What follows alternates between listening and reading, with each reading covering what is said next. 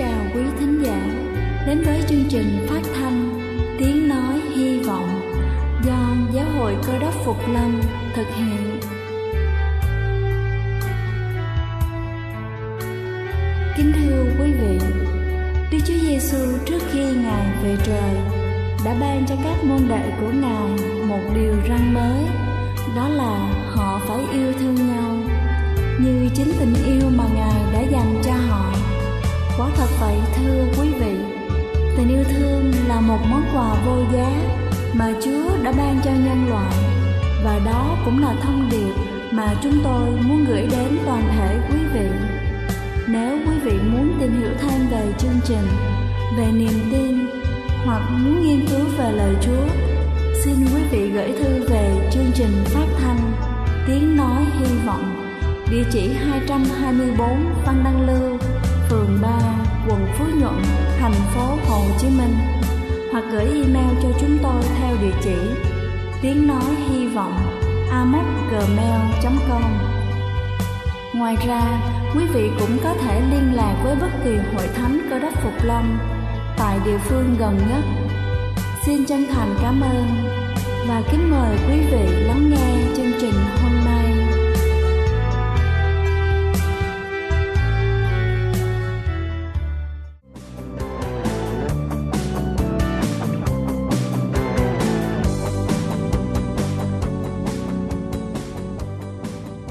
Kính chào quý vị thính giả đang lắng nghe chương trình phát thanh buổi sáng hôm nay. Kính thưa quý vị, theo nghiên cứu, những người thành công thì luôn có những bí quyết riêng của mình và đó thực sự là những nguyên tắc trong cuộc sống vô cùng đơn giản khiến chúng ta phải ngạc nhiên. Do vậy, nếu muốn thành công, hãy tạo cho mình những thói quen tốt sau đây. Ngay từ bây giờ, đầu tiên đó chính là thức dậy sớm. Việc thức dậy sớm vào buổi sáng là một trong những bước đi để thành công. Nghe thật khó tin, nhưng chúng ta có biết rằng giám đốc điều hành của một tập đoàn công nghệ máy tính Apple, Tim Cook hay là Howard Schultz, người sáng lập ra hãng cà phê nổi tiếng thế giới Starbucks, đều thức dậy rất sớm vào mỗi buổi sáng. Theo khoa học chứng minh, não bộ thường hoạt động rất tốt vào buổi sáng. Hãy tạo thói quen dậy sớm mỗi buổi sáng, lên dây cót và chuẩn bị một ngày làm việc đầy năng lượng và hiệu quả. Thứ hai đó chính là lên danh sách những việc cần phải hoàn thành. Trước khi bắt tay vào làm bất cứ việc gì, những người thành công thường có thói quen lên kế hoạch cụ thể từng việc sẽ làm và không bỏ sót bất kỳ chi tiết nào.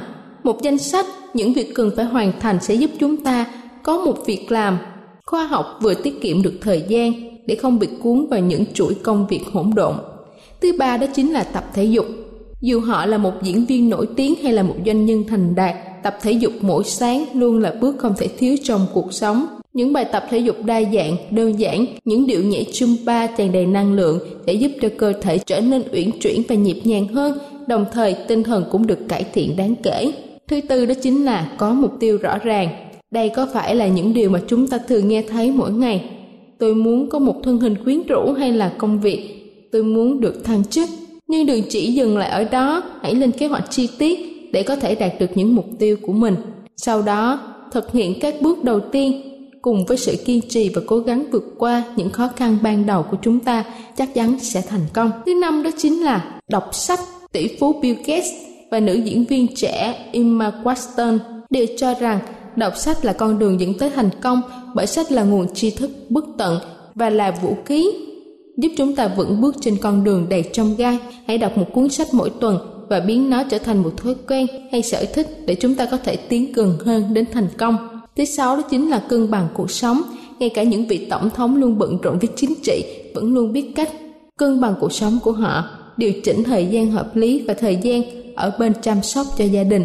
Đừng quá mãi mê công việc mà quên mất phải dành thời gian riêng tư cho bản thân được thư giãn và nghỉ ngơi. Thứ bảy đó chính là chuẩn bị mọi thứ, từ việc lựa chọn trang phục cho mỗi ngày làm việc cho đến việc đồ ăn cho những ngày làm việc bận rộn là bí quyết giúp chúng ta có một ngày làm việc hiệu quả và tiết kiệm được thời gian đáng kể. Hãy sẵn sàng mọi thứ. Khi chúng ta thức dậy vào buổi sáng để bắt đầu công việc, đừng để bị trễ nải chỉ bởi việc quên chuẩn bị đồng phục đi làm trước đó. Thứ tám đó chính là nhận sự giúp đỡ từ người khác không ai có thể đạt được những thành công lớn mà đằng sau không có hậu phương, luôn giúp đỡ và ủng hộ. Những người bạn, đồng nghiệp và người thân xung quanh chính là những người sẽ giúp đỡ chúng ta trong cuộc sống, từ công việc cho đến gia đình. Hãy nhận sự trợ giúp của họ nếu chúng ta cảm thấy không thể hoàn thành được tất cả những khối lượng công việc, thay vì ôm đồm quá nhiều dẫn đến áp lực và thất bại. Thứ chín đó chính là làm việc kiên trì. Chúng ta có biết tiểu thuyết gia người anh Brooklyn đã từng bị từ chối bởi 13 nhà xuất bản hay là cầu thủ nổi tiếng Michael Jordan cũng đã bị đội bóng rổ của trường trung học từ chối cho tham gia. Tuy nhiên, những người luôn theo đuổi ước mơ của mình đến cùng, mặc dù con đường phía trước thật sự đầy trông gai, thực sự đáng khâm phục và sau cùng thì tài năng và sự cố gắng không ngừng của họ cũng đã được công nhận. Và cuối cùng đó chính là dám làm, dám chịu. Từ những giám đốc thương hiệu nổi tiếng cho đến nhà tác giả, có những cuốn sách bán chạy nhất, cuối cùng họ đều có được thành công bởi họ dám đi theo ước mơ của mình dám làm vì đam mê và nhiệt huyết khi họ đã chạm được tới thành công rực rỡ.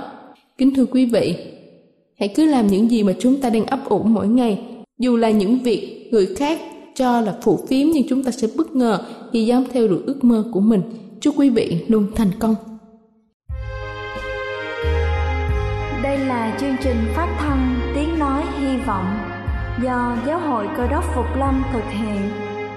Nếu quý vị muốn tìm hiểu về chương trình hay muốn nghiên cứu thêm về lời Chúa, xin quý vị gửi thư về chương trình phát thanh Tiếng Nói Hy Vọng, địa chỉ 224 Phan Đăng Lưu, phường 3, quận Phú Nhuận, thành phố Hồ Chí Minh hoặc gửi email cho chúng tôi theo địa chỉ tiếng nói hy vọng gmail.com Ngoài ra, Quý vị cũng có thể liên lạc với bất kỳ hội thánh Cơ đốc Phục Lâm tại địa phương gần nhất.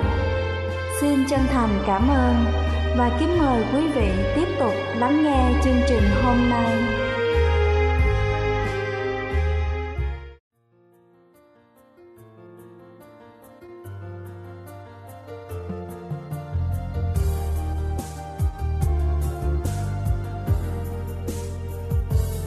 Chúa đưa tôi rồi.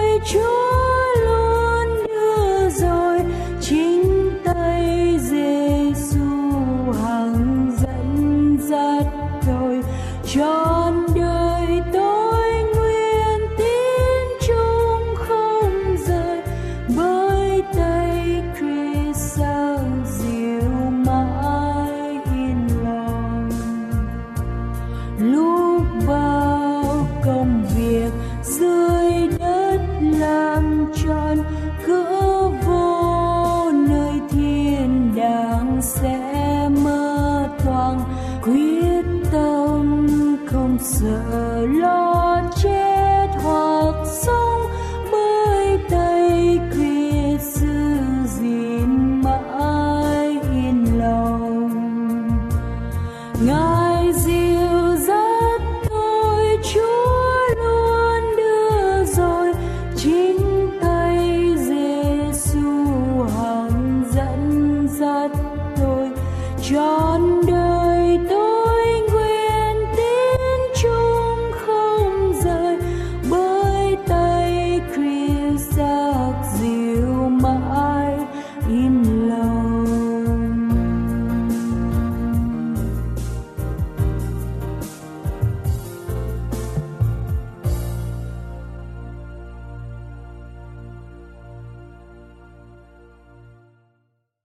Thưa quý ông bà và anh chị em, Đức Chúa Giêsu Christ, người được sinh ra ở trong thế gian này trên hai ngàn năm, Ngài sống trong một thân xác giống như tất cả chúng ta. Trong Kinh Thánh có ghi lại rằng Ngài không muốn đặt chính Ngài vào tay loài người bởi vì Ngài biết tất cả loài người vì Ngài nhận biết điều gì trong loài người trong sách văn đoạn 2 câu 24. Ngài đã nói một cách chính xác mọi sự việc ở thế giới này và thiên đàng. Một ngày kia Đức Chúa Giêsu dừng chân tại một giếng nước để uống. Ngài ngồi chờ một người nào để có thể kéo nước. Người đầu tiên đến là một người đàn bà. Chúa bắt đầu nói chuyện với bà ta. Chúa chưa hề thấy người đàn bà này trước đó bao giờ và bà cũng không biết gì về Ngài. Nhưng trong khi nói chuyện, Đức Chúa Giêsu đã nói với bà về tất cả những việc bí mật trong cuộc đời của bà, mà không một ai có thể biết được kể cả những người bạn thân của bà. Điều này khiến bà lấy làm kinh ngạc. Bà bèn đi nói với mọi người điều mình đã thấy trong văn đoạn 4 câu 29. Hãy đến xem một người báo tôi về mọi điều tôi đã làm. Ấy chẳng phải là đấng hít sao? Kính thưa quý bà và anh chị em, Đức Chúa Giêsu biết về quá khứ của vũ trụ này, của trái đất này, lịch sử của mỗi người, lịch sử của mỗi quốc gia. Đức Chúa Giêsu có quyền phép, Ngài còn biết trước được tương lai của loài người. Trong sách Giăng đoạn 14 câu 29, Kinh Thánh chép như sau: Thì Chúa phán, hiện nay ta đã nói những điều đó với các ngươi trước khi xảy đến để khi những điều đó xảy đến thì các ngươi tin. Chúa đã tiên tri mọi việc. Chúa không làm điều này để tôn vinh Ngài, Nhưng để chỉ cho những người không tin Ngài Rằng Ngài có quyền phép biết được tương lai. Vì tương lai đối với Chúa cũng rõ ràng như là ở trong quá khứ. Nhiều năm trước khi mà Chúa thăng thiên, Ngài đã phán cùng môn đồ mình là một trong số họ sẽ phản bội Ngài. Ngài nói trước với các môn đồ rằng Phi-rơ sẽ chối Ngài. Mặc dầu Phi-rơ thề là ông không bao giờ nghĩ đến một việc như vậy. Ngài bảo cùng tất cả các môn đồ rằng họ sẽ bỏ Ngài, sẽ trốn tránh vì mạng sống của họ. Chúa không làm những điều này để tôn vinh Ngài, nhưng để cho những người không tin Ngài họ biết rằng Ngài có thể thấy được tương lai một cách rõ ràng như là quá khứ. Có nhiều điều tiên tri và dự ngôn mà Đức Chúa Giêsu đã nói về những điều sẽ xảy ra ở trong tương lai đã ứng nghiệm một cách lạ lùng. Nhiều năm trước khi mà Chúa thăng thiên, Ngài có phán cùng buôn đồ mình rằng một trong số họ sẽ phản bội Ngài. Ngài cũng nói với họ rằng Ngài sẽ bị chết như thế nào. Ngài nói trước với các môn đồ rằng Phi-rơ sẽ chối Ngài mặc dầu ông thề là không bao giờ nghĩ sẽ làm một việc như vậy. Ngài bảo cùng tất cả các môn đồ rằng họ sẽ bỏ Ngài, sẽ trốn tránh vì mạng sống của riêng họ. Mặc dầu họ thề với Ngài là không bao giờ làm như vậy. Nhưng Đức Chúa Giêsu biết trước. Đức Chúa Giêsu nói về sự hủy diệt thành Jerusalem và cho một dấu hiệu với các môn đồ để họ có thể tránh khỏi bị nguy hiểm. Ngày mà thành bị hủy diệt sau khi Chúa Giêsu thăng thiên 40 năm sau. Vào năm 70 thành Jerusalem bị phá hủy y như những gì mà lời Đức Chúa Giêsu đã nói.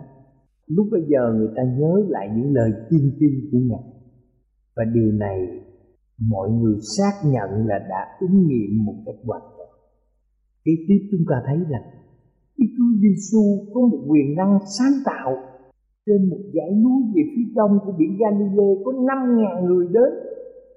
năm ngàn người, kính thưa quý vị, là một con số rất lớn lao gồm những người đàn ông đàn bà cùng trẻ con để nhóm lại để nghe Chúa giảng và làm phép lạ họ đã đi từ lúc sáng sớm ở suốt ngày dài.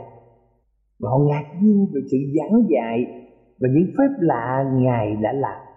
Khi gần suốt một ngày, các môn đồ mới hỏi Chúa Giêsu hãy bảo mọi người về nhà.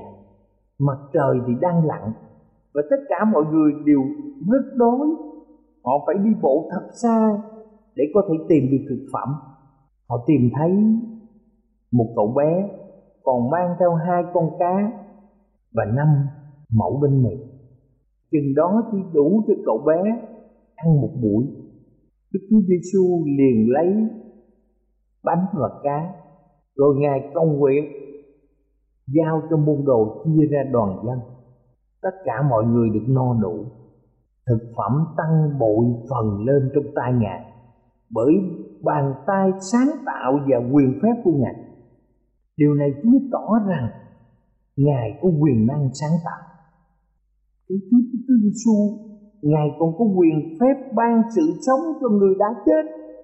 Trong những người bạn có Lazarus bị chết và đã chôn được bốn ngày rồi, khi Đức Chúa Giêsu đến nhà này Lazarus là một người tin vào Đức Chúa Giêsu cũng như hai người em gái ông Ma-thê và Marie khi anh của họ đau nặng thì Ma-thê và Mary có nhắn với Chúa về bệnh tình của Lazarus và bệnh càng ngày càng nặng, cuối cùng ông đã trút hơi thở cuối cùng. Hai người em gái buồn rầu về cái chết của anh mình. Họ đã nhìn thấy nhiều phép lạ chữa bệnh của Đức Chúa Giêsu. Họ biết Chúa có thể chữa lành và Đức Chúa Giêsu đã đến với Lazarus. Lúc bây giờ, ông đã chết đã bốn ngày. Đức Chúa Giêsu mới bảo với hai chị em dẫn ngài đến mộ phần của Lazaro. Họ từ chối và nói rằng ông đã được chôn và lúc này thân thể ông có mùi. Thì Đức Chúa Giêsu truyền họ lăn hòn đá lớn để mở cửa xuống hang. Họ bèn vâng lời ngài. Đức Chúa Giêsu nói cùng Lazaro, người bị chết Ngài đã gọi ông sống lại và ông đã đi ra khỏi mộ phần. Điều này được ghi trong Kinh Thánh sách Giăng đoạn 11 từ câu 43 cho đến 45. Tai của người đã chết, nghe tiếng của Đức Chúa Giêsu. Lazarus sống lại và trở nên mạnh mẽ như người bình thường. Lúc bây giờ, vài trăm người đã chứng kiến và họ ngạc nhiên Họ ngạc nhiên về quyền năng kỳ diệu của Chúa Giêsu mà không ai trong lịch sử nhân loại có thể làm được. Đức Chúa Giêsu không chỉ gọi Lazarus từ kẻ chết sống lại, mà Ngài còn khiến nhiều kẻ khác sống lại. Ngài làm nhiều điều phép lạ chữa người bị bệnh tật. Ngài làm cho kẻ què được đi, người mù được thấy, kẻ câm được nói và kẻ điếc được nghe trong văn đoạn 11 câu 25 Ngài nói rằng ta là sự sống lại và sự sống Kẻ nào tin ta thì sẽ sống. Mặc dầu đã chết rồi. Kể đến chúng ta thấy Đức Chúa Giêsu đã không có một lầm lỗi nào khi Ngài phát biểu trong cách nói của Ngài. Nơi nào Đức Chúa Giêsu đến thì có đoàn dân đông theo Ngài. Rất nhiều người tin Ngài, một số khác muốn Đức Chúa Giêsu giúp đỡ họ chữa lành bệnh cho họ. Lúc bây giờ có những người thám tử La Mã. Họ rình mò theo Chúa họ nghĩ rằng Đức Chúa Giêsu có thể tổ chức một cuộc cách mạng chống lại đế quốc La Mã. Cho nên họ rất cẩn thận. Trong đoàn dân này có những người luôn luôn theo dõi Ngài. Cố gắng tìm những lỗi lầm của Ngài và hy vọng nghe từ miệng Ngài một điều gì để họ có cớ bắt Ngài. Một ngày kia Đức Chúa Giêsu nói cùng một vài người trong những người thám tử mà trong gian đoạn 8 câu 46 ghi rằng trong các ngươi ai bắt ta thú tội được chăng? Nếu ta nói lẽ thật, sao các ngươi không tin ta? Không ai có thể tìm thấy nơi Đức Chúa Giêsu sự bất toàn trong lời nói và trong hành động của Ngài. Trong một phi rơ đoạn 2 từ câu 21 đến câu 23 ghi rằng, Ngài chưa hề phạm tội trong miệng ngài không thấy có chút chi dối trá ngài bị rủa mà không rủa lại ngài chịu nạn mà không hề ngâm dọa nhưng cứ phó mình trong đấng xử đoán công bình. Kể đến chúng ta thấy, Đức Chúa Giêsu có quyền năng tha tội. Một ngày kia có một vài người mang đến cùng Đức Chúa Giêsu một người tàn tật bị tê bại lâu năm. Đức Chúa Giêsu ở trong căn nhà khi họ đến, đám đông tràn vào nhà. Họ cố gắng chen lấn nhưng mọi người đều từ chối tránh đường để họ có thể mang người bệnh vào ngôi nhà được cất theo một lối sơ sài nên họ dỡ một phần mái nhà và truyền người bệnh qua mái nhà bằng dây thần xuống trước mặt Đức Chúa Giêsu. Người bệnh ngước lên nhìn vào Chúa và Chúa Giêsu nói với ông ta rằng: "Hỡi người, tội lỗi ngươi đã được tha." Lập tức người bệnh cảm thấy một luồng năng lực qua thân thể tội lỗi của ông. Ông nhận thấy mình được chữa lành và tuyệt diệu hơn sự lành lặn của thân thể là ông cảm giác được tha tội. Quyền năng to lớn của Chúa Giêsu chứng tỏ những phép lạ lùng mà Ngài đã thực hiện. Nếu Đức Chúa Giêsu là Đức Chúa Trời thì Ngài đang đòi một quyền phép mà không ai có được, đó là quyền tha tội. Kế tiếp chúng ta thấy Đức Chúa Giêsu có quyền nhận sự thờ lại của tất cả loài người là những người mà được Ngài dựng nên. Một ngày kia các môn đồ đang chèo thuyền ngang qua biển Galilee. Cơn giông nổi lên khiến họ sợ hãi. Họ trông thấy có vài người đi trên sóng biển, cách thiền một khoảng. Họ kinh ngạc và họ nghe có tiếng nói. Điều này được ghi trong sách Matthew đoạn 14 câu 27 các ngươi hãy yên lòng, ấy là ta đây. Lúc bây giờ họ mới nhận ra là Đức Chúa Giêsu khi Đức Chúa Giêsu đến thuyền của họ, Kinh Thánh nói, họ quỳ lại mà nói rằng, thầy thật là con Đức Chúa Trời trong Matthew đoạn 14 câu 23 kế tiếp chúng ta thấy Đức Chúa Giêsu có quyền năng của một đấng sống. Trong gian đoạn 5 câu 26 viết rằng, Vì như cha có sự sống trong mình thì cha cũng ban cho con có sự sống như vậy. Điều này có nghĩa rằng Đức Chúa Giêsu tuyên bố Ngài đã được sự tồn tại, bất diệt từ lúc trước. Sự sống của Ngài không phải là lần đầu tiên được ban cho Ngài bởi sự sanh ra trên thế gian này.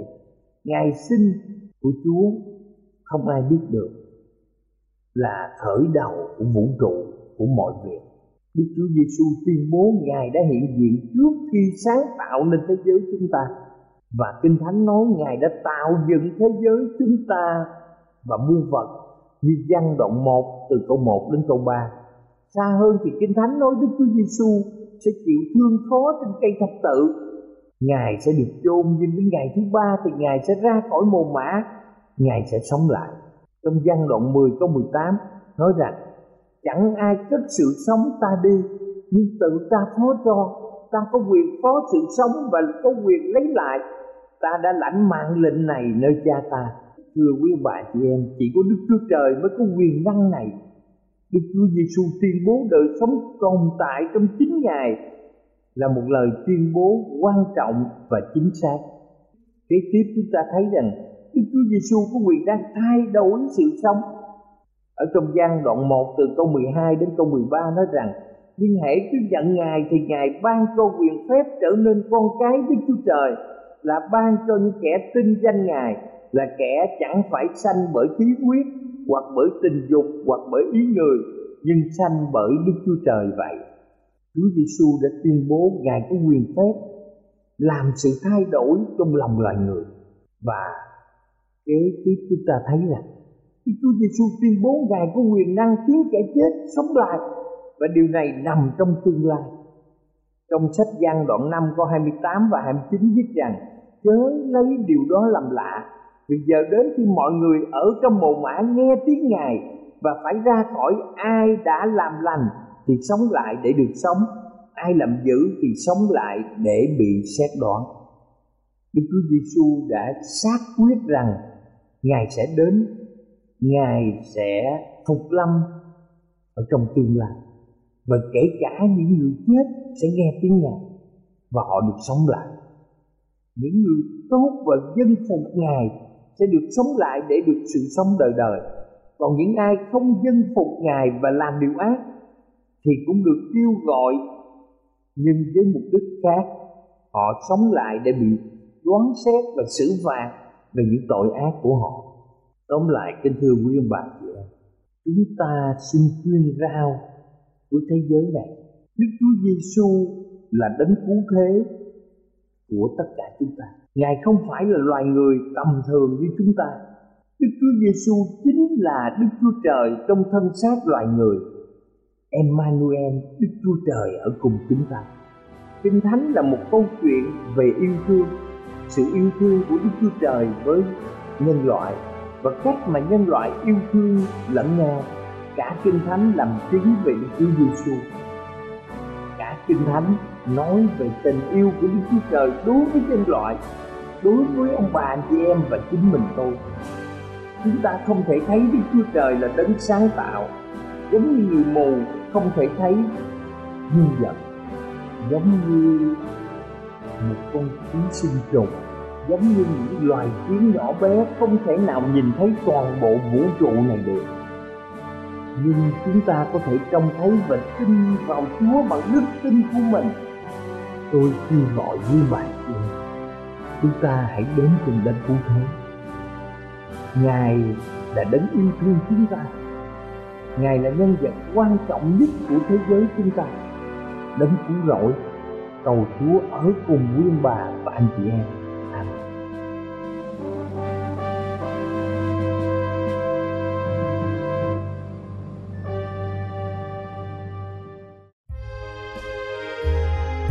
Đây là chương trình phát thanh Tiếng Nói Hy Vọng do Giáo hội Cơ đốc Phục Lâm thực hiện.